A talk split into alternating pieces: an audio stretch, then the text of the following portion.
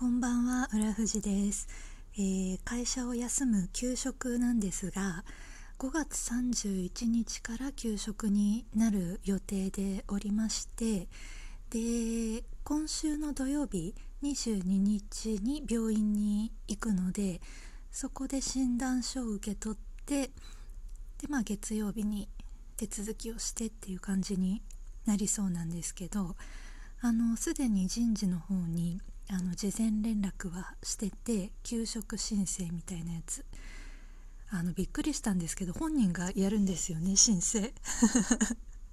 うちの会社何でもセルフサービス文化なので、まさか求職者本人があの申請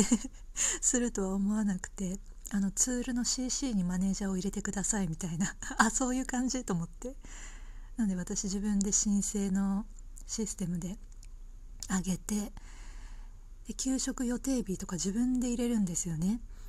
あのなんでまあにじゅうにに診断書をもらうので、手続きとかもあるかなと思ってバッファーいっしゅうかん見て、さんじゅういちにちからっていうことに、まあ、自分でしたというかマネージャーとも話して、それでいいですかっていうことでいいですよっていうことだったんで、ただもう今実質あの半休職みたいな感じになっておりまして、私クライアントよんしゃ持ってて、それを一旦マネージャーが引き受けるっていうことになってるんですけど、なんかそのうちのいっしゃはあの商談の、あのメールのアウトルックのインビテーションが違うコンサルさんにも転送されてたんで、なんか担当がパラパラ決まり始めてるっぽいみたいな感じなんですけど、あの公認者ですね、公認の担当が。なので一旦私は窓口じゃなくなったんですよ、あのクライアントさんの、まあ、ただあの引き継ぎ期間とかが十分だったわけではないので、まあ、さんじゅういちにちまでの間はそのマネージャーからこう質問が来るみたいな、これってこれでよかったんでしたっけとか、あのこのデータの出し方って何で取ってましたかとかを、あのまあサポートみたいな、ちょっと窓口から一歩引いたところでやるみたいな今状況になってます。まあ、なので、あのー、先週先週でしたっけ、マネージャーに言ったのもうなんか記憶がふわふわしてるんですけど、先週か先週の火曜日かな、あのー、その週にはもう一応お客さんにはあのー、浦富士がお休みしますっていうことを伝えてもらってるので、一応お客さんから私に直で何か連絡なり相談なりが来ることはないので、あのー、まあ、半休職状態みたいな感じになってますね。うん、ただ結構マネージャーからは問い合わせが来ますまあそりゃそうだよなっていう感じなんですけど、まあ、ただそのクライアントとの商談はもう全部私出なくて大丈夫っていうことにしてくださったので、まあ、だい、だいぶ気が楽ですよね。あの、まあ、完全に休職したわけじゃないんで、やっぱりちょっとそわそわはするんですけど、なんかその異常な切迫感みたいなものはないなって、かか解消されたっていうかなくなったなって、その体の、まあ、だるいとか、あのー、寝てばっかりいるみたいな、そういうところはやっぱり急には解消はしないですけれども、うん、そういうおかしな切迫感とか、もう商談前にこううわーってなるみたいなは、まあ、商談自体がもうないんでね、なくなって、もう本当にマネージャーに感謝だなと思います。で今週の月曜日にもあのマネージャーと話す機会があって、あの、まあ、引き継ぎの話だったんですけど、あの私がやってたことをちょっとあのマネージャーが、僕それやったことないからあの詳しく聞いとこうかなっていうことであの説明をしてたんですけど、その時に、あのーまあ、正式にさんじゅういちにちから休職っていうことで、あの人事からも返信返信が来たっていうか OK みたいなのが来てたんで、そこまではもし、あのー、早めに引き継ぎとか終わったりとか自分が動けないときはあの有給でつなぐっていう形でもいいですかみたいなことを相談してたんですよね。休職じゃないけども今全然職務ができないから休ませてくれって言ったわけなので、さんじゅういちにちまでそのまともに働けないなと思ったんですよ、自分で。なのでその期間休職にはならないけど、まあ、有給でお休みしたいっていうことを言ったら、マネージャーがそうだね、あ全然大丈夫だし、でもあのこれはちょっと僕の独り言だと思って聞いててほしいんだけど、その有給使っちゃうともったいないからあのさんじゅういちにちまではうまく過ごしてくださいって言われてめちゃめちゃすごくないですか、マネージャー、ね、だから有給、まあ端的に言うと有給使わなくていいから、その消化試合みたいな、まあ、流せってことですよね。 す, すごいなと思って、ありがたーと思いながら、まあ正直ありがたいじゃないですか。有給全部使っちゃったら、例えば年内に復職した時に冬休みあんま取れないとかってなる可能性があるわけですよね。なんで有給使わなくていいっていうのはめちゃめちゃありがたくて、もう本当に感謝。ただそこでやっぱりはっきり思ったのは、あのそうやって配慮してくれるくらいマネージャーは本当にいい人なんですよ。人としてあのいい人、イメージで言うといわゆるなんか昭和の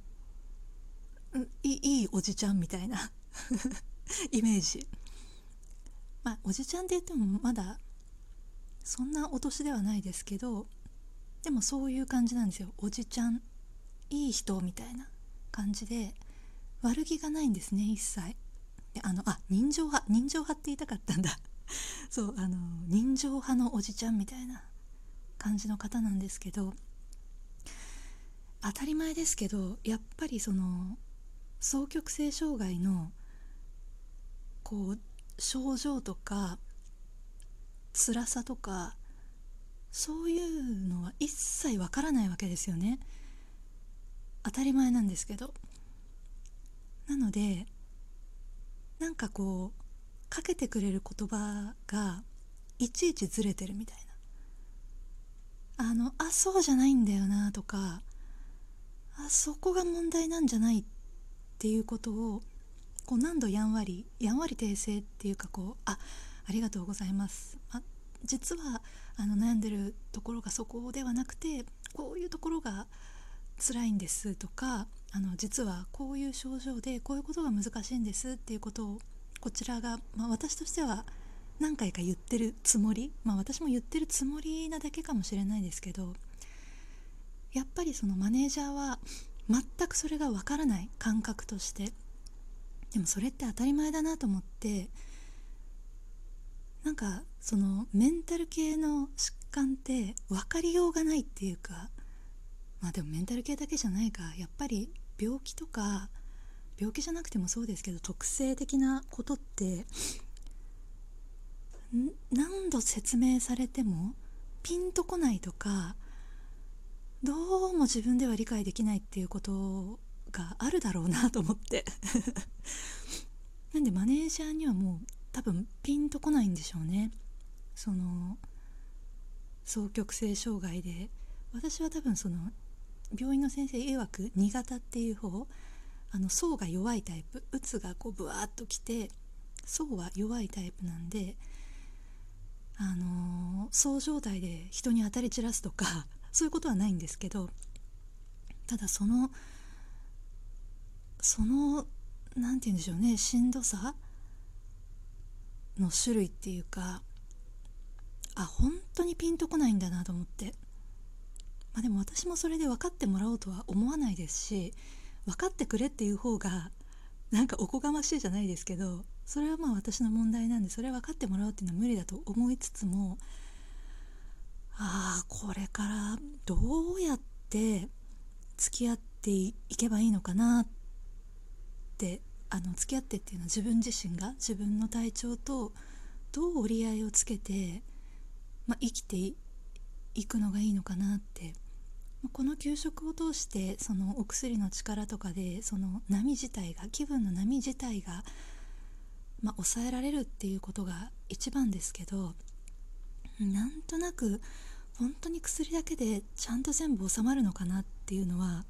私自身すごい疑問に思ってるんですよ。これからもそういう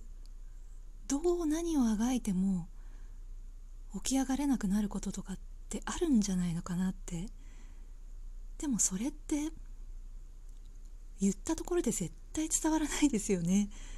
っていうか会社の人からしたらえ、何その勝手な言い分みたいな、そんな不便な症状あるみたいな、そんな使いづらい人材いるみたいな感じじゃないですかっ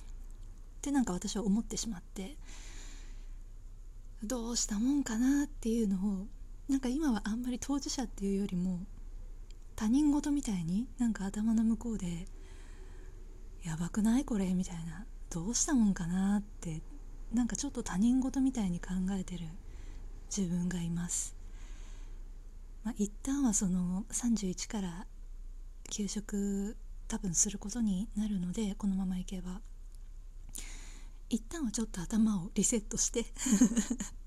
休息をとって、あのお薬も今ちょっと抗うつ剤飲んじゃってるんで、そうじゃなくてその本当に波がある人用の薬に移行して、あの、まあ、どうなるかなっていうのを見るっていうところからだとは思うんですけどね。まああのちょっとそういうことを悩みながら過ごす日々になるかもしれません。はいそれでは今日はこれで失礼いたします。浦富士でした。